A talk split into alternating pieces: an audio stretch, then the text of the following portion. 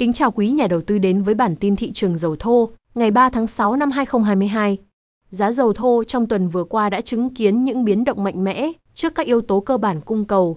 Trong đó, tuần lễ Memorial Day ở Mỹ đã hỗ trợ nhu cầu thành phẩm tiếp tục tăng, mặc dù giá xăng vẫn đạt mức cao kỷ lục. Sau đó, giá điều chỉnh giảm nhẹ do châu Âu đã không thể cấm vận hoàn toàn dầu thô có nguồn gốc từ Nga trước khi bật lên mạnh mẽ do nhận được đà thúc đẩy từ kết quả của cuộc họp khối OPEC. Nhìn vào ngắn hạn, việc tồn kho dầu thô thương mại và tồn kho S P R giảm kỷ lục, cùng với nhu cầu tiêu thụ nhiên liệu máy bay cho kỳ nghỉ hè sắp tới, trong bối cảnh nguồn cung thắt chặt sẽ là các yếu tố tiếp tục hỗ trợ giá dầu thô.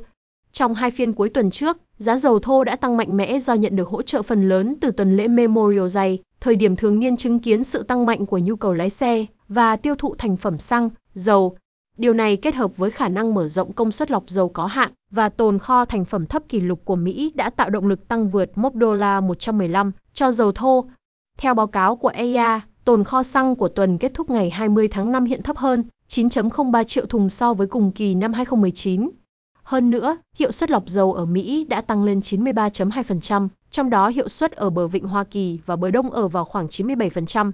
Tuy nhiên, do bị ảnh hưởng nặng nề từ đại dịch, công suất lọc dầu đã bị giảm đi gần một triệu thùng trên ngày so với năm hai nghìn không trăm mười chín, hiện đạt mức mười tám phẩy một triệu thùng trên ngày.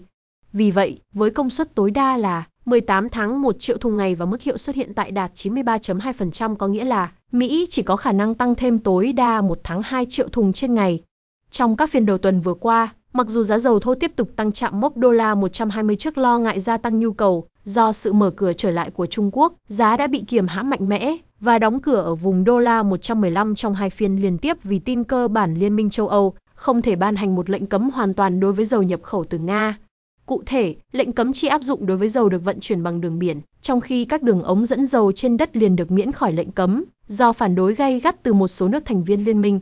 Sau đó, giá dầu thô tiếp tục giảm sau một báo cáo rằng Ả Rập Saudi sẵn sàng tăng sản lượng dầu thô nếu sản lượng của Nga giảm đáng kể sau các lệnh trừng phạt của Liên minh châu Âu.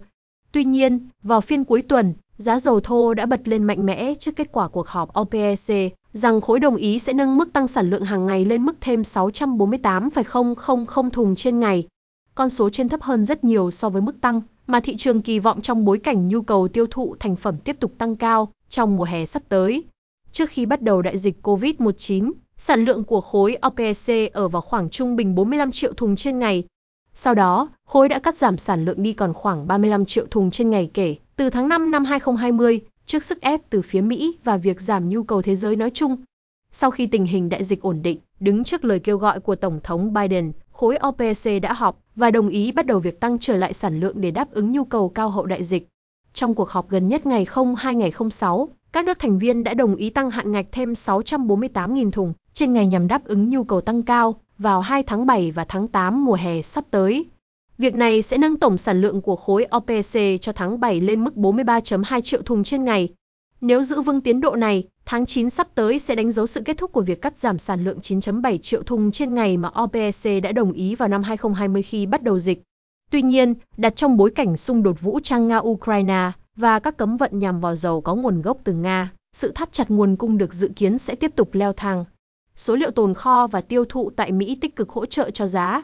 Theo dữ liệu công bố từ E I A, trong tuần kết thúc ngày hai mươi bảy tháng năm, trung bình động bốn tuần của sản lượng nhiên liệu thành phẩm tại Mỹ, một thước đo cho nhu cầu tiêu thụ dầu thô, đã tăng trở lại sau lần sụt giảm nhẹ của tuần kết thúc ngày hai mươi tháng năm, mặc dù chỉ tăng nhẹ không phẩy không sáu phần trăm so với tuần trước. Con số này cao hơn hai phẩy chín lăm phần trăm so với mức ghi nhận cùng kỳ năm hai nghìn không trăm hai mươi mốt, thể hiện sự cải thiện trong nhu cầu tiêu thụ tại Mỹ.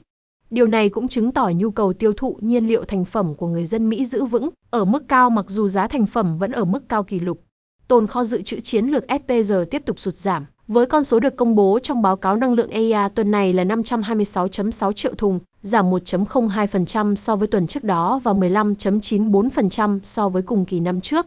Ngoài ra, tồn kho dầu thô thương mại được báo cáo ở mức bốn trăm mười bốn phẩy bảy ba triệu thùng, giảm một phẩy hai mươi mốt phần trăm so với mức bốn trăm mười chín phẩy tám triệu thùng của tuần kết thúc ngày hai mươi tháng năm và giảm mười ba phẩy bảy mươi mốt phần trăm so với cùng kỳ năm ngoái. Điều này cũng đóng vai trò là một yếu tố hỗ trợ cho xu hướng giá dầu thô, kết quả cuộc họp OPEC trong bối cảnh mùa hè hai nghìn không trăm hai mươi hai.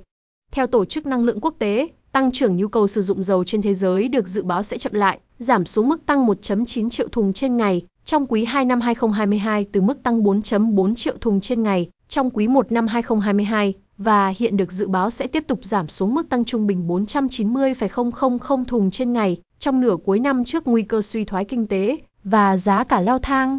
Tuy nhiên, đối diện với mùa hè trước mắt, nhu cầu lái xe và nhiên liệu máy bay tiếp tục phục hồi. Nhu cầu dầu thế giới dự kiến sẽ tăng thêm ba phẩy sáu triệu thùng trên ngày từ tháng tư đến tháng tám. Đối với năm hai không hai hai, nhu cầu dự kiến sẽ tăng trung bình thêm một phẩy tám triệu thùng trên ngày lên đạt mức chín mươi chín phẩy bốn triệu thùng trên ngày. Ở khu vực châu Âu, e u đã nhập khẩu hơn mười ba triệu thùng nhiên liệu máy bay phản lực trong tháng năm, mức nhập khẩu hàng tháng cao nhất kể từ tháng mười năm hai không hai không, theo dữ liệu từ công ty Vortesa.